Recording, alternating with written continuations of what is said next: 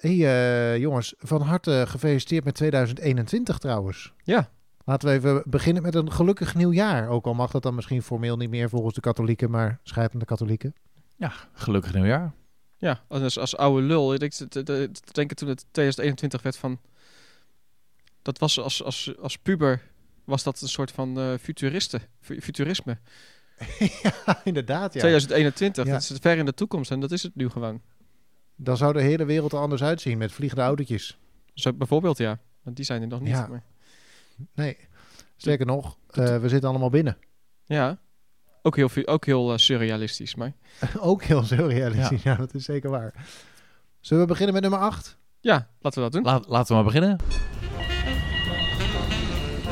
Hoi, dit is de RTM XL podcast met Tim de Bruin, Jurian Voets en Arjan Spoormans.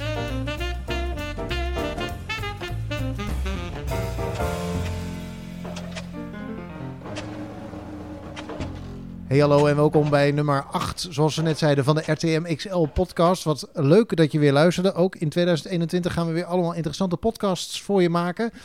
De, het vertrouwde trio is weer ehm, aangeschoven. Namelijk Zeker. Jurian, u hoort hem al met zijn zoetgevoiste stemgeluid. Wat goed om je weer te zien in 2021. En aan de andere kant van het internet, daar zit Tim. Hallo. Hallo, eh, want eh, ja, coronamaatregelen en zo, anderhalve meter. Je hebt last van een hoestje volgens mij, dus je bent veilig thuis gebleven. Eh, Ja. En wij zien elkaar, wij spreken elkaar via, via videoverbinding. Maar wat super fijn dat we alsnog op deze manier je bij kunnen praten over al het nieuws. Over hoogbouw. Och mijn god, in Rotterdam, het kwam, het kwam maar door. Hè? Het was een aaneenschakeling van berichten. December was wel echt eh gekkenhuis, ja. Dat heb ik nog nooit eerder zo meegemaakt, eh Jurian. Het lijkt wel alsof het eh, voor het kerstreces iedereen toch nog even een, eh, zijn projectje af moest maken. Dat, eh, dat hebben Ja. we wel gemerkt. En er kwam er ook nog eentje maar daar zijn we echt, heel blij mee.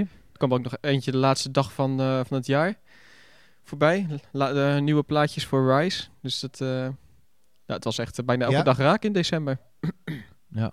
Er zijn heel wat nachten nog doorgewerkt. Dat is eh, een cadeaumaand, hè? Dat is sowieso december. Dat heeft zijn naam eh, wat dat betreft al eer aan gedaan. Zeker. Want eh, Tim, als ik me niet vergis, ging eh, jou, gaan jouw actueeltjes daar ook over. Ja, nou, ja, er zijn dus heel, heel veel nieuwe dingen voorbij gekomen. Een aantal hebben we de vorige keer al besproken. Ehm, en vlak voor de kerst kwamen er eh, twee plannen langs eh, aan de kop van de lijnbaan. Eh, Eigenlijk op de, de plek waar de lijnbaan eh, richting het Rotterdam Centraal District eh, gaat. Ehm, voor eh, enorme plannen. Eh, en we hadden ze al wel een beetje aanzien komen, want in de plaatjes van de gemeente voor Rise stonden al een paar torens ingetekend op die plekken. Maar wisten niet wat het was. Ehm, nou, nu hebben we daar dus eh, meer informatie over gekregen. En het is een, de eerste die voorbij kwam was de Lumière toren. En die staat op de plek waar vroeger de Lumière bioscoop zat. Dat is nu dus op de hoek van de Lijnbaan en de Kruiskade, schuin tegenover het oude Luxor. Ehm, nou, daar is dus een plan voor een toren van ongeveer 200 meter hoog. Slanke toren. Eh, met vooral woningen erin. En op de onderste verdiepingen uiteraard eh, eh, voorzieningen, winkels voor de, voor de stad. En horeca. Ehm, nou, best wel een verrassing dat er op die plek zo enorm de hoogte ingegaan wordt. Weer een 200-plusser. Ehm nou ja, we, waren, we konden nog, nog niet slapen van enthousiasme van dat project. Of eh, gelijk aan de overkant van de lijnbaan eh, op de eh, locatie waar Shell nu zit. En een parkeergarage van de lijnbaan. kwam weer ook een, nieuw project naar buiten. Dat zit echt pal aan de andere kant van de lijnbaan van die Lumière toren. En ook eh, 200 meter en 150 meter. En dat project is dan geschakeld via luchtbruggen. Of ja, eigenlijk een soort eh, blokken met kantoren erin eh, die die twee losse torens met elkaar verbinden. Waardoor er echt een soort eh, verticale stad ontstaat. Dus die verticale stad plus die Lumière toren er gelijk naast. Nou, dat maakt echt wel, de, als dat echt komen, dat is wel echt wel heel spectaculair. Ik eh, fietste een dag later over het Hofplein en ik stelde me dat zo'n beetje voor hoe dat eruit zou zien. En ik kreeg al nekpijn, dus van het omhoog kijken. Dat is echt, dat, Ja, wordt, de- dat wordt heel indrukwekkend daar, als dat doorgaat. Ja, de hoofdbouwliefhebber vindt het natuurlijk wel geweldig. Maar wat ik, niet zo goed, eh, wat ik nog niet zo goed begreep is dat het, een, het eh, er stond bij, en ik ben niet zo bekend met die termen, dus help me daarin eventjes, dat het een voorstel was of zo. Het, het kwam vrij vrijblijvend over.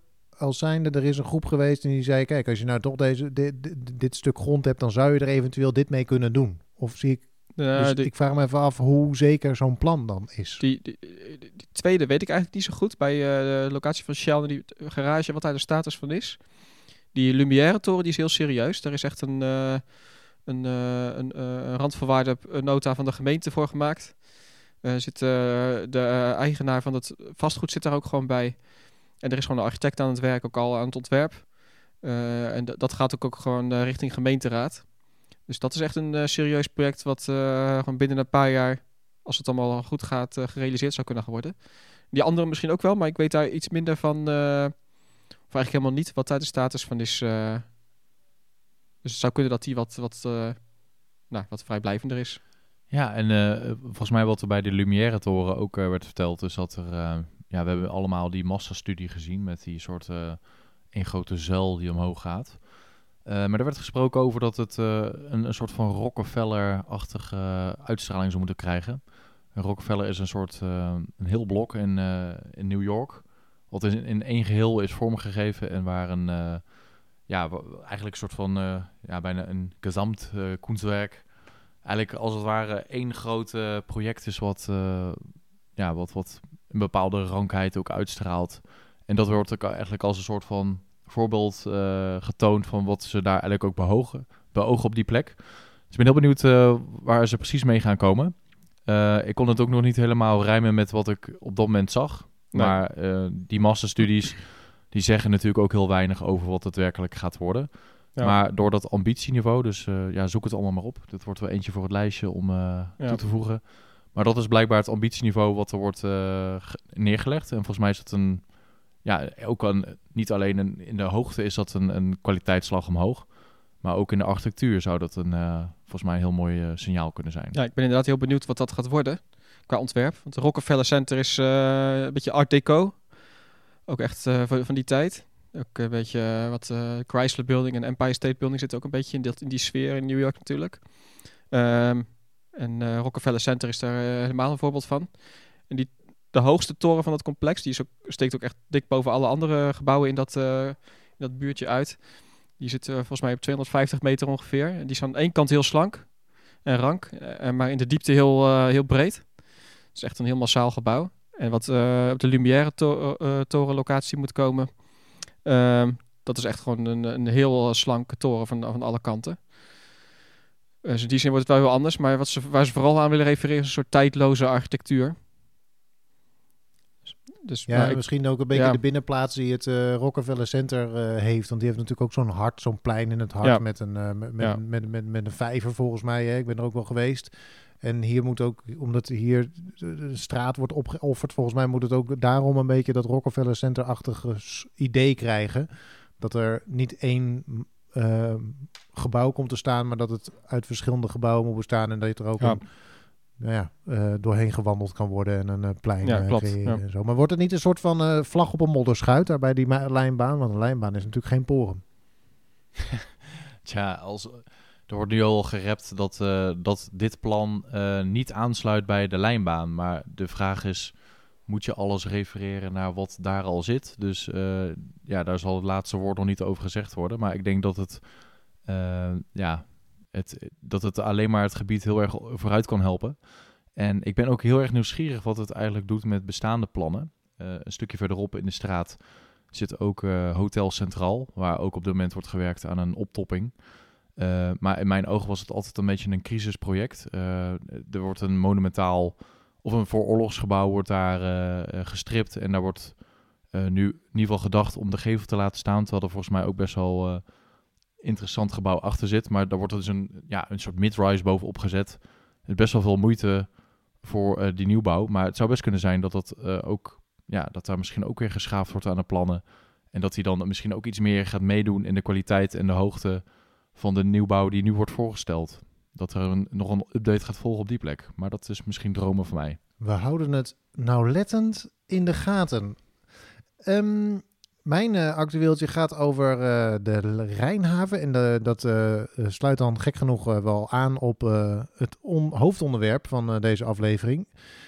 Namelijk de post-corona-stad en het groen wat daarbij bij moet komen kijken. En de groenprojecten die ook in, in de stad gaan plaatsvinden. Ehm, mijn uh, actueeltje gaat namelijk over de Rijnhaven. Dat ding dat moet voor de helft of voor een derde gedempt worden met torens, maar ook met een park. Maar er drijven nu van die schattige boompjes in rond. Hè? De drijvende bos heet het volgens mij. en de eerste stap naar het dempen van die de Rijnhaven, die eh, wordt gezet door het weghalen van die bomen. Die gaan dus op een boot naar Almere. Dus je kunt je afvragen in hoeverre dat nou een vooruitgang is voor die bomen. Maar ze komen daar te dobberen op uh, het weerwater als onderdeel van de Floriade. Um, en ik vind het wel mooi dat, nou sowieso dat die bomen een nieuwe, nieuwe bestemming krijgen. ze krijgen een ietsje ander uitzicht. Dat wel. Um, en natuurlijk dat, ze, dat het, het ja, het begin is van uh, wat er in uh, dit jaar ook moet uh, beginnen met het gedeeltelijk dempen van die Rijnhaven. Bij, waarbij toch een belangrijke stap wordt gezet in ja, dat, dat enorme project. die torens, dat strand, dat park en de hele rimram wat daar moet samenkomen. Ja, ze gaan voortvarend aan de slag. Heerlijk. En Op ze, Rotterdams. En ze, en ze zijn begonnen met slopen bij de, bij de Maasbode, Arjan. Hou op met me. Ja. Ja.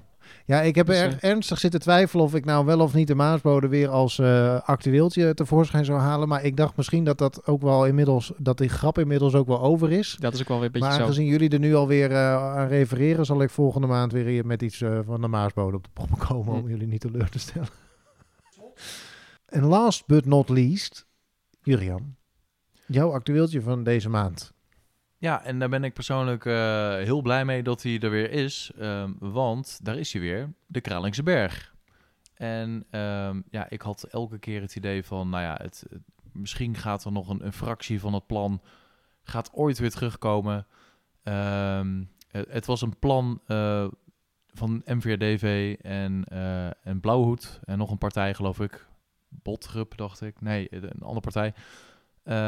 die samen um, een plan hadden om de A20, een deel van de A20, en het spoor te overkluizen tussen Utrecht en uh, Rotterdam. Dus over de A 20 dat tracé. Om zo de Kralingse Bos en de laag, uh, even kijken, de Bergse Voorplas en de Bergse Achterplas met elkaar te verbinden. Zodat er eigenlijk een soort van park over die infrastructuurbundel heen zou komen. Met daarop ook mogelijkheden tot de woningbouw. Nou, dat is een plan volgens mij uit 2002. Dat is op een gegeven moment een beetje ondergesneeuwd. Dat was niet op het juiste moment. Er was toen ook een, uh, volgens mij ook net een crisis. Of nou, volgens mij was het net 2007, 2009 die tijd. Um, maar vervolgens is dat plan een beetje op de achtergrond verdwenen.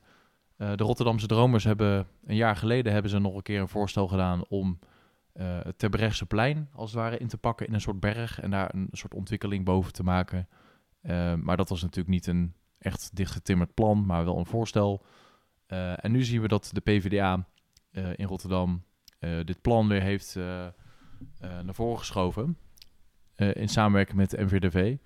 En nu is er zelfs sprake van een uitbreiding van het oorspronkelijke plan. Wat dus ook betekent dat er tussen het en het Kleinpolderplein... en misschien zelfs ook wel de A13 een ondertunneling ligt te ver, verwachten.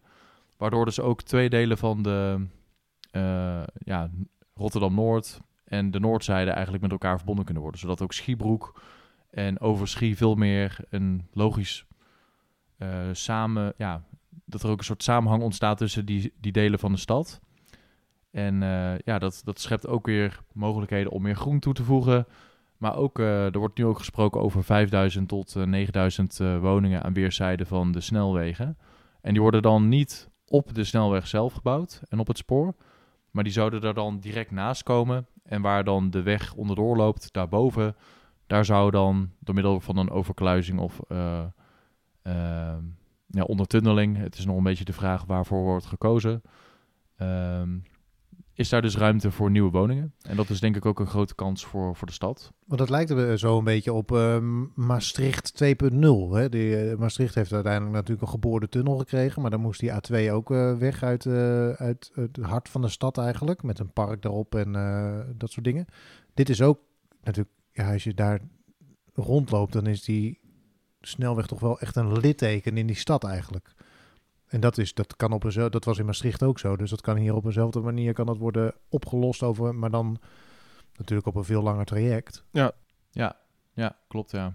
Daar is het over een, eh, over een lengte van, eh, van 2,2 kilometer is het daar geloof ik gedaan. En daar hebben ze ook door middel, daar wordt ook gesproken van een soort groene loper, die dus van noord naar zuid ook allerlei landgoederen verbindt, eh, maar ook de, de weerszijden van de snelweg. En ehm, nou ja, je ziet dus eigenlijk dat het op deze plek eigenlijk net zo goed, ja, een soort van vergelijkbaar probleem is om de beide delen eh, met elkaar te verbinden. Ja, groot verschil met Maastricht is dat het in Maastricht een, eh, geen snelweg was. Maar juist ook op de route naar het zuiden een, eh, een stuk waar je, wat een N-weg noemen we dat dan volgens mij, met stoplichten. En er stonden dus ook woningen echt dicht langs. Dus er Ja. was ook, leefde ook een slechte situatie op. Want hier heb je natuurlijk echt al een snelweg liggen. Op palen voor een deel, verhoogd. Eh, met een enorme ruimte eromheen waar je niet kunt bouwen vanwege de milieuoverlast, geluid en, en, eh, en slechte luchtkwaliteit. En als je dat dus eh, onder de grond stopt of, of eh, de grond eroverheen trekt in de vorm van een heuvel, eh, wat nu vooral de bedoeling is volgens mij, betekent niet alleen dat je erop iets kunt doen aan groen en eventueel woningbouw, maar ook in de, heel die zone, brede zone daaromheen, waar je nu niet kunt bouwen omdat er eh, milieuoverlast is. Dus er komt heel veel ru- ontwikkelruimte ineens vrij. Eh, plus dat je die barrière ineens wegneemt. En je ziet het inderdaad in, eh nou, Maastricht is dat gedaan. In ehm, Barcelona zie je ook heel veel snelwegen door tunnels, eh, waar dan vervolgens parken op zijn aangelegd. In, een heleboel steden in de wereld zie je dat soort dingen gebeuren. En in Antwerpen zijn ze bijvoorbeeld ook de hele ring, wordt op verschillende plekken overkapt. In de komende tientallen jaren. Dat is echt een, een megaproject. Waar ook hele nieuwe wijken en, eh, en, en, en ook wijken die nu ni- bijna niks met elkaar te maken hebben, ineens een relatie met elkaar krijgen, omdat daar een park en een stadsontwikkeling tussen komt. Eh, en dat ja, is eigenlijk bij die- huis zie je het eh, bijvoorbeeld in Barendrecht ook. Daar is, maar dan op het, met het spoor. Ja. Daar is het spoor ehm, eh, volledig in een, in een overbouwd met een park. En dat station dat ligt in een tunnel, maar gewoon boven maaiveldniveau. Dus eh, eh, ook over het spoor kan natuurlijk ook zo'n inderdaad zo'n barrière zijn. En hier is het dus de bedoeling dat zowel de, de, de, de, de snelweg als het spoor, die daar tussen Alexander en eh, eh, nou, zeg maar Diergaarde Blijdorp om elkaar heen eh, geweven zit, zo ongeveer. die twee, die moeten eh, allebei die tunnel in, hè, dan? Ja, ja. Ja. Ik, ver- ik vergelijk wel liever met eh, Antwerpen dan met Barendrecht hoor, Arjan. We zijn toch al Barendrecht aan de Maas op sommige plekken. Dus Oh, ja. Nou, er is op dit moment is er een, eh, een project opgeleverd bij de tweede ring van Amsterdam. Dat is de A9. Eh, daar is de Gaasperdammer tunnel is pas geleden opgeleverd. En dat is een tunnel van 3,5 kilometer. eh, waar alle op- en afritten ook eh, eh, onder de grond zijn gelegd. Of eigenlijk zijn die in sommige gevallen ook weer op maaiveld. Maar is er weer een soort van overkluizing gemaakt. Eh, en daar zit ook een soort van parallel systeem in voor eh, regionaal verkeer. Uh, maar in Rotterdam zou dat denk ik ook een combinatie van die twee zijn. Dus dat het ook en spoor wordt. Misschien zelfs ook een metro. Want er wordt ook op meerdere vlakken wordt er ook nagedacht over het uitbreiden van het metronet. Nou, misschien ontbreekt ook het, de noordelijke kant aan een goede ontsluiting. Er is natuurlijk wel een spoor, spoorstation Rotterdam-Noord. Maar dat, ja, dat is nu meer een soort halte waar nog verder niet echt veel te vinden is. Dus volgens mij is daar ook nog wel een soort slimmere verknoping mogelijk. Uh, maar dat zou dan wel een soort van vergelijkbaar project kunnen zijn met dat soort. Uh, maar goed, jongens, dus. even uh, concreet. Deze plannen zijn nu door de PvdA gereanimeerd. Wanneer kunnen we, wanneer rijden we door de tunnel daar? Hoeveel, hoe, hoe lang gaat hier overheen? Nou, er wordt hier volgens mij gesproken over een jaar of tien. Maar in de praktijk zou het best wel eens uh, zou het eerder 15, 20 jaar kunnen zijn, denk ik. Alleen, al de, uit, denk ik. alleen de uitvoering wordt al heel lang. Ja, en we hebben te maken natuurlijk ook met, uh, met dat je zo'n project ook gefaseerd moet maken. Uh, het voordeel is natuurlijk wel, uh, en het momentum is op dit moment heel goed, omdat we dus, ja, we komen misschien uit een andere crisis, maar tegelijkertijd is de rente heel laag. Dus investeren vanuit de overheid is aantrekkelijk. tegelijkertijd is er ook, er wordt nu de A16 verlengd en daardoor wordt er ook een soort lucht gecreëerd om ook met uh, meer ruimte in ieder geval ook gefaseerd zo'n maatregel te kunnen doorvoeren. En dat was in het andere geval, ja, zaten er veel meer onzekerheden in. Dus op dit moment is er ook de, ja, de woningnood is enorm hoog. In de post-corona-stad, daar gaan we straks over hebben, zullen we ook zien dat de rol van de nabijheid van groen, de, de leefbaarheid van steden, een rol speelt. Dus hier komt eigenlijk heel veel samen. Dus het mes snijdt misschien wel aan vijf kanten. Laten we gewoon meteen naar het Als het hoofdon- hoofdonderwerp gaan.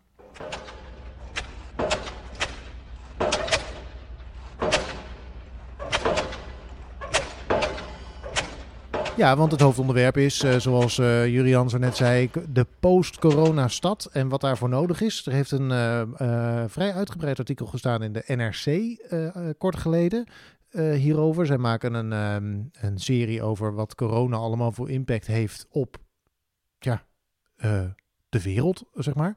Eh, en een van die artikelen gaat dus over corona en, en de stad. En dat leek ons mooi om dat te combineren met de grote groenprojecten die ook in deze stad gaan plaatsvinden. Waarbij dit jaar eigenlijk het soort van het startpunt is. Zo net hadden we het al eventjes over de Rijnhaven, het Rijnhavenpark, de Maashaven komt er aan, dat soort dingen. De eerste tekeningen voor de, het Hofpleinpark die, op die brug eh, zijn eh, bekendgemaakt. Dus dat is een beetje het hoofdonderwerp. Maar ja, lang niet iedereen heeft natuurlijk dat NRC-artikel gelezen, laten we eerlijk zijn. Dus eh, Jurian en Tim, als ik jullie vraag om daar eens eventjes een lekker bondigere samenvatting van te geven. ehm, wat stond er in dat artikel? Staat natuurlijk ook in de show notes bij deze podcast. Nou, het eh, artikel is in ieder geval geschreven door eh, Bernard Hulsman op 4 januari, eh, om dat even gezegd te hebben. En dit artikel gaat eigenlijk over een architect die ook in ieder geval als het ware zichzelf ziet als de voorhoede van de nieuwe manier van bouwen. En er spelen natuurlijk al een aantal elementen mee die eigenlijk al langer spelen, maar die in de, ja, de coronaperiode eigenlijk aan urgentie hebben gewonnen.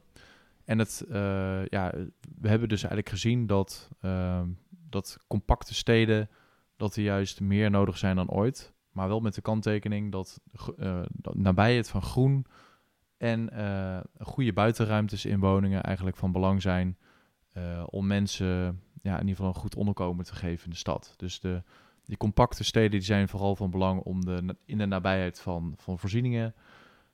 En tegelijkertijd zien we ook wel dat daar, ehm, eh, ja, ook vanwege de, de woningnood die er nu is, de ruimte die we in Nederland hebben, eh, maar dat er tegelijkertijd een focus is op verdichting, maar ook op vergroening tegelijkertijd.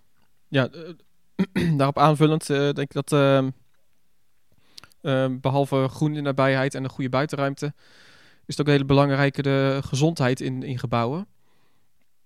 Eh, eenzaamheid hoort daarbij. Dus het maken van ontmoetingsplekken, collectieve dakterrassen, een, eh, een entree wat meer is dan een deur, maar ook een plek is waar je eh, eh, elkaar kunt ontmoeten. Of dat er zelfs een flexwerkplek aan gekoppeld zit en een fitness waar je je buren ook kunt tegenkomen. En waar je in de, wonend in een relatief kleine woning toch even een andere plek kunt opzoeken. Een flexkantoor in je eigen gebouw eh, waar je kunt gaan werken. Omdat je die ruimte in je eigen woning niet hebt. Dat soort zaken, die, en dat speelde eigenlijk al voor de eh, corona, eh, was het allemaal al in opkomst. Dit soort vraagstukken. Ehm, en die worden eigenlijk nu versneld interessant vanwege corona. Ja, want jullie hebben, ehm, hebben jullie, stonden er voor jullie, laat ik het dan zo vragen, ehm, stonden er voor jullie dingen in dat artikel die echt zo nieuw zijn dat ze echt direct gerelateerd kunnen worden aan de coronacrisis? Of is het eerder eh, iets wat eh, dingen die al speelden, zoals jij dat zei, Tim, die eh, nu in een soort stroomversnelling terechtkomen? Dat laatste denk ik, ja. Ik heb niet echt iets nieuws gezien, maar dingen waar eigenlijk wel de ontwerpers al lang voor pleiten. Bijvoorbeeld zo'n ontmoetingsruimte. Eh, die is eh, kost een ontwikkelaar vaak veel geld. Eh, is spannend, want wi- willen bewoners dat wel? Willen ze daar wel voor betalen in de, in de, in de collectieve voorzieningen? En nu ziet ineens iedereen de urgentie waarom zo'n plek belangrijk is. Dus er wordt ineens voor een veel grotere groep mensen, ook ontwikkelaars, ook investeerders, duidelijk van, oh ja, het is belangrijk dat, er, dat het balkon een meter dieper is dan, dan, we, dan we normaal minimaal moeten bouwen volgens het bouwbesluit en dus bouwen. Het is belangrijk dat je in je gebouw kunt, eh, een flexwerkplek eh, hebt als je eh, 200 eh, studio's neerzet van 45 45 vierkante meter. Dan heb je dat ook echt nodig. Dus dat, dat inzicht komt nu versneld bij mensen binnen. En ook de focus op duurzaamheid, bijvoorbeeld het bouwen met hout. Het is iets wat er ook al een tijdje aan zit te komen. Eh werd vorig jaar bijvoorbeeld al over gesproken bij, of het is anderhalf jaar geleden bij de architectuurmaand in Rotterdam, was daar een heel debat over. Maar ook die urgentie en de klimaatverandering en eh, de rol die eh, dat speelt, wordt ook, dat inzicht wordt ook eh, ineens versneld onder een grotere groep mensen omarmd om daar mee aan de slag te gaan. Dus dat is denk ik vooral het, misbruiken van corona om bepaalde wenselijke ontwikkelingen in, versneld in gang te zetten. Ja. En wat zijn dan, eh, want je noemt al eh, dus flexplekken die eh, dan in woongebouwen zouden moeten komen en zo. En wat zijn dan nog meer van die dingen die ehm, nu urgentie krijgen? Niet alleen natuurlijk in het, in het ontwerp van gebouwen, maar ook in de stad. We noemden het al ruimte, denk ik. Hè? Dus de schoen, eh, groenvoorzieningen, dat soort dingen. Nou, kijk, het, het gaat aan de ene kant gaat het over nou, het, het zorgen dat, dat veel voorzieningen in de nabijheid zijn van woningen. Eh, tegelijkertijd ook dat, eh, dat woningen zijn misschien ook compacter en slimmer vormgegeven. Dus het gaat om niet per se om de grootte van de woning zelf. Eh, maar wat Tim net ook aangeeft van ja, die flexplekken. Soms wil je ook wel je woning uit kunnen. en moeten daar dan toch wel de goede voorzieningen voor zijn om elkaar toch op een veilige manier te kunnen ontmoeten. Dus dat je in kleine schaal elkaar wel kan ontmoeten, maar dat je ook ja, je hoort nu ook veel verhalen van mensen die dan met hun kinderen op schoot aan een keukentafeltje zitten. Eh, nou, dan is het in dat geval ook fijn dat mensen de, de mogelijkheid kunnen hebben om die ruimte even te kunnen ontvluchten en dan dat binnen een eigen gebouw eh, kunnen opzoeken. En dus niet per se naar kantoor hoeven, eh, de hele stad door hoeft te kruisen, maar dat dat eigenlijk iets is wat in de nabijheid ook te vinden is. En die, dat er ook voldoende ruimte is, zodat je in, nou ja, misschien ook met de ruimte die je al nodig hebt, van elkaar ook om daar te kunnen werken. Maar ook wat je ook inderdaad net aangeeft, de groen de omgeving, dus in de straat, in de eh, na, nabijheid betekent ook dat, dat groen in de nabijheid is. Eh, maar bijvoorbeeld ook een dakterras, dat je je eigen buitenruimte hebt. Daarmee lijkt het een beetje alsof, de, alsof de, eh, de stad wat meer moet gaan lijken op het platteland. Dus waar ik een beetje mee zit, maar misschien dat jullie daar wel iets meer over kunnen zeggen, is, is de stad überhaupt nog wel in trek na corona? Is Juist want je, wel. je ziet dat in, in het platteland, de, zelfs Zeeland, daar stijgen de huizenprijzen. Nou, dat was groot nieuws voor de NOS. Eh, dus is de stad, we redeneren nog steeds natuurlijk uit de populariteit van de stad. stad. Iedereen wil naar de stad, maar zijn we niet naar een soort van tweede agglomeratieachtige indeling van het land onderweg? Nee, ik hoop het in ieder geval van niet. Nee, maar ik geloof het ook van niet. Ik denk altijd dat er nu een tijdelijk eh, een groep mensen is die eh, de stad ontvlucht. Snap ik ook wel, maar dat, eh, die corona is straks voorbij. En voorlopig hopelijk geen nieuw virus. Ehm, en dan wil iedereen toch weer, gaat toch weer naar die stad trekken. En dat is ook iets wat we moeten willen. Om verschillende redenen. De hele leefstijl die bij die stad hoort is ook vanuit duurzaamheid belangrijk. Het is de, de beloopbare stad, noemen we dat. Dus de, waar je eigenlijk in eerste instantie de- heel veel dingen lopend eh, kunt doen. Dus boodschappen doen, je dagelijkse voorzieningen, misschien wel naar je werk zelfs. Eh, dat is ook wat in het artikel omschreven wordt. eh, dat je stadswijken maakt waar je zowel eh, wonen en werken bij elkaar brengt. Eh, scholen op loopafstand, winkels op loopafstand. Eh, eventueel de fiets. En als het dan echt moet, eh, misschien nog met het OV. Nou, als het echt niet anders kan, nog met een auto. Maar dat die auto echt eh, op, de, vierde plek komt. Eh, en dat is waar we, waar we eigenlijk naar moeten streven. Eh, niet de, de, de auto moeten verbannen, maar eh, we maken een stad waar je heel veel met ac- actief vervoer, dus lopen, fietsen en eventueel gecombineerd met openbaar vervoer, eigenlijk de grootste, eh, de meeste zaken kunt doen. En dat doe je dus in de stad. Dat kan dus niet als je in, in Zeeland gaat wonen, dan ben je gebonden aan de auto. En wat daar ook nog eens een keer sociaal, te- qua duurzaamheid is dat dus sowieso slecht. Daar moet je ook heel veel infrastructuur voor maken om al die mensen dan te verbinden met elkaar. Iedereen zit in die auto. En de auto is ook nog best wel duur, hè? En eh, als jij een, een, een, land maakt waar mensen alleen maar goed kunnen functioneren als ze, als ze een auto bezitten, dan ga je dus ook lage inkomens eh, verplichten of om een auto te bezitten die ze eigenlijk niet kunnen betalen. Of ze hebben te maken met vervoersarmoede. Terwijl in een stadswijk eh, heb je helemaal geen auto nodig om goed te kunnen functioneren. En kan je dus met een lage inkomen ook prima wonen zonder een auto te bezitten. Dus ook oh, vanuit dat oogpunt is het helemaal niet goed om, nu te zeggen van nou ja, laten we alle weilanden maar weer vol gaan bouwen met, uh, met rijtjeswoningen. Uh, want uh, daar is eigenlijk niemand mee geholpen.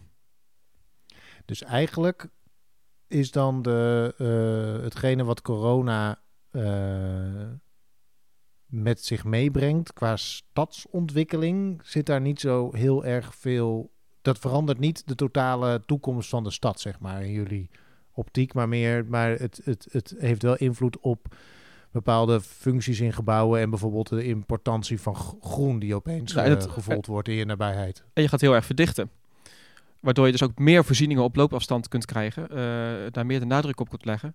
En die beloopbare stad ook echt gaat, uh, gaat realiseren. Die is natuurlijk in de centrale steden is die er al wel. In de buitenwijken veel minder. En daar kan je nog heel veel verdichten. Dus ook Hart van Zuid in Rotterdam, Alexander. En meer buurtcentra die je kunt versterken door, door duizenden woningen daaromheen te bouwen. Door er ook meer uh, voorzieningen komen en mensen dus ook minder in die auto hoeven te gaan zitten om ergens uh, om iets te kunnen gaan doen. Ik was wel grappig in het artikel gaf de, uh, de architect ook aan dat hij het Triodos gebouw in Zeist had ontworpen. En toevallig ook in Zeist staat ook het kantoor van het Wereld Natuurfonds, het hoofdkantoor. En ik ging dat eens even opzoeken. En dat staat dus in Zeist, zonder openbaar vervoer. Ja, er stopt geloof ik één keer per uur een bus. Dus iedereen die daar werkt of naartoe gaat, die moet met de auto. Dan zetten ze een, eh, een, een, een, duurzaam gebouw neer, met, gebouwd van hout en uh, energiezuinig. Maar iedereen die er naartoe moet, die moet met de auto. Dus dat, dat zie je best wel vaak. Uh, mensen een soort een, een, een, houten gebouw in het bos, dat zien, wordt dan als gezien als duurzaam. Maar je moet wel een half uur met de auto rijden om er te komen. Nou, zelfs als die auto elektrisch is, is dat natuurlijk niet duurzaam. Nee, precies. En om daarop aan te vullen wat, wat je net zei, die nabijheid. we zien nu, uh, om het om even terug te halen naar Rotterdam. Uh, ja, ik, ik, heb er jarenlang, heb ik elke keer gedacht van, hey, Hart van Zuid, het is een Hart van Zuid. Er, wordt hard gewerkt aan voorzieningen, dus die waren er eigenlijk al gemaakt. Uh, maar ik ben best wel hoopvol dat het daar toch nog wel enigszins goed gaat komen, want afgelopen tijd zijn er ook weer twee projecten voorgesteld, waarbij er toch aardig wat woningen bij zouden kunnen komen. Uh, dus het gaat dan denk ik ook om die mix. Dus uh, dat wordt ook in het artikel beschreven. Dus we zijn eigenlijk in Nederland gewend geraakt om de planologie op te knippen in vier dingen. Dus woningbouw, uh, kantoren, bedrijvigheid en natuur. En dan heb je eigenlijk nog als vijf, heb je natuurlijk de, de boerenland. ze zijn eigenlijk vijf categorieën waar je dan aan zou kunnen denken. Maar we zijn dus altijd heel erg geneigd om woningen en bedrijvigheid uit elkaar te halen. En nu zie je dat er veel meer een focus is om, uh, om te mengen waar het kan. En dat dat ook uh, die nabijheid oplevert waar Tim ook uh, het net over heeft. Dus dat je je eigen woonwijk niet uit hoeft te gaan om te werken. En andersom, dat als je ergens werkt of waar, waar je uit wil gaan, dat je ook in die buurt woont. Dus dat zie je bijvoorbeeld ook nu goed in in een wijk als Kool, waar, uh, waar nu een uitgaansdistrict is natuurlijk met uh, de Witte de Wit. Daar gaan veel mensen heen. Uh, maar nu zie je dat het ook een populaire woonbestemming begint te worden. Dus dat alles in, in je eigen nabijheid eigenlijk te vinden is. En bij Hart voor Zuid, wat eigenlijk vooral een... Wat eigenlijk al een heel mooi openbaar vervoersknooppunt is. Zeker regionaal gezien, waar alle bussen zo'n beetje komen. De metro. dat daar nu ook naast allerlei stadsvoorzieningen die daar eigenlijk van boven uh, top-down eigenlijk vanuit de gemeente zijn gepland. Dat daar nu ook uh, de eerste echte hoge dichtheid aan woningen zeg maar, gaat landen. En dat gaat nu bijvoorbeeld over Simeon en uh, het verpleeghuis wat daar gaat komen. Iets van 355 woningen. maar ook twee nieuwe hoogbouwprojecten van 111 en 84 meter vlakbij Zuidplein. wat dan eigenlijk een begin is. Maar dat is allemaal ondersteunend aan het verhaal dat dat je dus eigenlijk bovenop plekken waar heel veel gebeurt, uh, waar veel menging al is, uh, dat daar dus ook dit soort ontwikkelingen worden aangetrokken. Ja.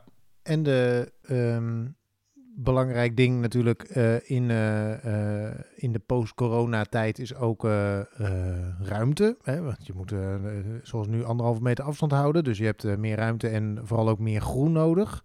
Nou zag ik dat Amsterdam ook iets van uh, eh, 30 of 40 miljoen gaat uh, in, uh, in groenprojecten gaat steken. Dat steekt natuurlijk een beetje schril af met het bedrag wat Rotterdam daar de komende periode aan uitgeeft. Aan die, die grote groenprojecten in de stad. Hoe, hoe, hoe past dat wat, wat jullie betreft in die post-corona stad? Ja, het, ehm, wat grappig is, keer als je over verdichten van de stad begint, eh, dan krijg je altijd mensen die zeggen van ja, maar dat, eh, dan gaat al het groen in de stad eraan. Eh, want de enige plekken in de stad waar je nog kunt bouwen, dat, die zijn groen. Maar het mooie is, is dat dat niet waar is. En dat zie je ook bij veel projecten. Heel, waar we die discussie nu heel vaak voeren is bij het project Parkenhaven, bij, bij de Euromast. Ehm, daar zie je ook nu dat mensen zeggen, ja, er wordt in het park gebouwd, er wordt, eh, komt minder groen, omdat er woningen gebouwd moeten worden. Het plan heeft 650 woningen. Maar het mooie is, is dat eh, eh, als het plan helemaal is gerealiseerd, heb je meer groen, meer bomen en 650 woningen. Dus eigenlijk is dat wat dat betreft een, eh, een no-brainer om dat, om dat te gaan doen. En dan zeg je, hoe kan dat dan? Maar dat komt omdat op dit moment dat de ruimte daar heel inefficiënt gebruikt wordt. Met parkeerplaatsen op maaiveld, veel infrastructuur. in het plan wordt het juist gestapeld, dus je krijgt het parkeren onder de woningen. Eh, het groen krijgt net een gebruiksfunctie. Dus straks heb je een park wat tot aan de kade loopt. eh, met aan weerszijden van de Euromast eh, daar een aantal losstaande woongebouwen in. En dat heb je dus eigenlijk meer kwalitatief groen en meer woningen voor de stad. En we hadden het net bijvoorbeeld al even over die Kralingsberg. Daar gebeurt eigenlijk precies hetzelfde. Het is nu vooral infrastructuur. En straks heb je daar veel meer groen en duizenden woningen. Dus heb je eigenlijk en meer woningen en meer groen. En je bent aan het bouwen in de stad. En dat kun je op veel meer plekken doen. En in sommige gevallen zal het in, in aantal het groen ook wel minder worden. Eh, Maar dat kan je dan bijvoorbeeld weer compenseren door het groen wat overblijft wel eh, van een hogere kwaliteit te maken en meer gebruikswaarde te geven. En daar gaat het uiteindelijk om in de stad, dat je gebruik, eh, groen hebt wat ook echt gebruikswaarde heeft. Ja, en je hebt natuurlijk de Rijnhaven en de Maashaven waarin eh, parken worden aangelegd. Dus de stad heeft natuurlijk ook nog heel veel ruimte, al eh, was het alleen al op het water. Wat eh, bijvoorbeeld niet meer gebruikt wordt, zoals de Rijnhaven Ja. eigenlijk nauwelijks meer gebruikt wordt. Eh, om eh, dat een nieuwe, nieuwe bestemming te geven. En eh, nou, wat Tim natuurlijk aangeeft, is eigenlijk de grote truc die wordt uitgehaald. Dus verdichting betekent ook stapeling. En door slim te stapelen kun je de ruimte die er dus eigenlijk vrijgespeeld wordt inderdaad, kun je dus veel efficiënter gebruiken voor onder andere groen. En dat is eigenlijk iets wat we ons te weinig realiseren. Want als we vaak kijken naar Phoenixwijken, dan denken we eigenlijk van goh, lekker eh, rustig groen wonen in de suburbs. Eh, maar daar zie je dus dat het eh, veel minder efficiënt de ruimte wordt gebruikt. Iedereen heeft zijn eigen tuintje. Veel mensen hebben zelfs twee auto's, omdat moedertje lief als vadertje lief op, op zijn werk moet gaan zien te komen. En als je door die straten heen fietst, dan denk je ook, mijn god, er is hier echt... waar zijn de bomen? Er is eigenlijk ook geen ruimte meer voor om het een beetje groen in te richten. Dus ehm, ja, eigenlijk komt alles door middel van verdichting kun je ook veel meer groen realiseren. Dus een, ehm, eh, even eh, als wrap-up. Corona, wat brengt ons dat? Eh, groen wordt belangrijker in de stad. Nou, ja, kijk, voor, voor, voor duurzaamheid moet je eigenlijk in de stad bouwen. Daar zijn de meeste ontwerpers het wel over eens. En, en wil je dat aantrekkelijk houden, dat in de stad wonen voor mensen, eh, in plaats van dat ze er nu de stad uittrekken, dan moet je dus zorgen dat die woningen eh, ook in een, in een crisistijd zoals deze eh, genoeg waarde hebben. En ook de woonomgeving genoeg wa- leefkwaliteit heeft om de concurrentie aan te kunnen met, met wonen buiten de stad in zo'n in zo'n coronaperiode. En dan, daarvoor moet je dus inderdaad die voorzieningen hebben op loopafstand. Daarvoor moet je die, die ruimte hebben om, met flexwerkplekken enzovoorts. En als je dan kijkt naar de, naar de woningen zelf, eh, zie je dus wel dat de corona-pandemie eigenlijk er wel voor heeft gezorgd dat de buitenruimtes bij woningen, dat die dus wel van belang zijn toegenomen. Eh, maar dat kan dus ook eh, worden vertaald naar eh, gezamenlijke tuinen die dus eh, beschikbaar komen. Dus dat zie je bijvoorbeeld bij een project als Demuse en, eh, en Casanova, die dus geschakeld zijn, dat ze beide eh, dat mensen die in de torens wonen, dat ze dus ook gebruik kunnen maken van grote dakterrassen, waarmee ze dus ook en uitzicht hebben op de skyline, maar ook een eigen tuin hebben die veel groter is dan eh, dat een losse woonunit zou kunnen permitteren. Waar je lekker kunt barbecuen. Ja. Bijvoorbeeld. De Casanova kwam en uh, Muse kwam ook inderdaad voor, voorbij in het artikel als voorbeeld. Maar ik moest ook nog denken aan een project van me, waar ik zelf aan werk in Capelle aan de IJssel. Op het randje van Rotterdam, uh, bij uh, metrostation Schenkel, de Flora-buurt. Um, daar zijn we al een, een, paar jaar mee bezig met de gebiedsvisie en uh, dingen die we in die wijk gaan doen om die wijk te verbeteren. En eigenlijk alle thema's die hier nu spelen, die komen daar ook al in terug. Die waren we dus daarvoor al mee bezig. Uh, het is een hele groene wijk. Het is een wijk uit de jaren 60 met uh, flats en galerijflats. Met heel veel van die groene hofjes ertussen. Eh, je kent ze allemaal wel, dat soort wijken. Eh, naast de metrostation een redelijk hoge dichtheid. Eh, en wat we daar gaan doen, eh, nu is 90% sociaal in die, eh, sociale woningen in die, in die wijk. Dat is eigenlijk een te hoog percentage. Eh, maar waar ik wel trots op ben, is dat we in die wijk ehm, dus, eh, geen woningen gaan slopen. Dus het aantal sociale woningen blijft gelijk. Door woningen toe te voegen gaan we wel een, eh, die, dat percentage veranderen. Ehm, en daarvoor moeten we dus ook eh, gaan bouwen. Maar we zijn erin geslaagd door een aantal slimme ingrepen te doen. Bijvoorbeeld ook in, de, in de, hoe de wegen zijn aangelegd. Het is een heel ruim van opzet. Door daarin in te gaan schuiven en anders in te delen. Zijn we, w- vonden we zelf al verrassend uiteindelijk eh, toen we dat aan het tekenen waren. Is dat we wel op een aantal plekken groen gaan bebouwen. Dus woningen toevoegen door op een aantal groene plekken eh, toch te gaan bouwen. Maar voor de hele wijk bleef het de hoeveelheid groen ongeveer gelijk. Doordat ook heel veel infrastructuur ligt, verharding. Eh, het is heel erg eh, ontworpen voor de auto, dat soort wijken. Je kunt op heel veel plekken kun je stukken weg versmallen. Eh, hele brede stoepen naar garageboxen. Die garageboxen worden alleen maar gebruikt voor, eh, voor opslag. Dus die hebben, hoeft helemaal geen auto op te kunnen. Dus daar kan je, daar kan je allerlei eh, allemaal groen aan toevoegen. Je kan het veel efficiënter indelen. En dan kan je dus en meer woningen maken en meer groen maken. Dus je krijgt een wijk met een, met, waar meer voorzieningen kunnen, eh, kunnen zijn. eh, vlakbij het metrostation. En tegelijkertijd heb je ook nog eens een keer meer groen. En omdat je meer woningen hebt, kun je ook nog eens een keer meer geld vrijmaken om dat groen ook op een hoogwaardige manier in te richten. Dus dat soort voorbeelden spelen natuurlijk overal in Nederland. Ja, en als ik dan eh, naar mijn eigen werk eh, mag eh, betrekken. Ik ben nu ook betrokken bij de, de herontwikkeling van het marineterrein in Amsterdam. En daar speelt eigenlijk een ja, deels vergelijkbare verhaal. Op dit moment is het terrein van Defensie van het Rijk. En de gemeente wil het graag kopen, maar dat moet natuurlijk... Dat is een flink bedrag. Daar zal ook ehm, onderhandeld moeten worden. Eh, er, zal ook wel een zekere hoeveelheid vastgoed gaan komen. Eh, maar we hebben het voor elkaar gekregen om het een, eh, een autovrije wijk te maken op 13 hectare. Is eigenlijk een relatief klein gebiedje. Eigenlijk is het misschien zelfs te klein om een echte buurt te noemen. Eh, maar daar wordt dus ook gekeken naar ehm, eh, om, om zowel meer groen te maken als een, een significante toevoeging van het programma wat daar eh, gaat komen. En dat is behoorlijk fors programma, maar door, vooral ook de hoogte in te gaan, eh, wordt het ook mogelijk om relatief veel groen op het begaande grond eh, te kunnen maken. Waardoor ook eh, in de ogen van klimaatadaptatie, maar ook nou ja, dat je daar ook in ieder geval goed, goed kan verblijven, dat het, dat het daar prettig gaat zijn. dat, dat ook het centrum eigenlijk daar gebruik kan van maken. Dat, dat er een deel van het gebied als park kan worden gebruikt. Dat zijn eigenlijk verhalen die heel veel mensen dus nog niet zo gauw kunnen bevatten. Maar dus eigenlijk wel mogelijk worden door die verdichting. Klimaatadaptatie is een vakterm, Julian. Ja, klimaatadaptatie gaat eigenlijk over niets meer dat je rekening houdt met eh, bezonning, eh, met warmte die vast kan worden gehouden, eh, met, met regen, windbelasting, dat, dat regenopvang in ieder geval wordt op, ja, dat daar in ieder geval over wordt nagedacht. Dat soort aspecten worden dan Ja, vaak, wordt, vaak wordt de plek daar ook leuker van. Hè? Als je met waterpleinen in Rotterdam, maar ook bijvoorbeeld een wadi in een wijk. Dus een, een, een, een, eh, een, een, soort eh lager stukje waar het water, regenwater wegloopt als het hard regent. Zijn vaak gewoon ook, eh, maakt de plek ook leuker. Fonteintje erin en klaar. Ja. Ja.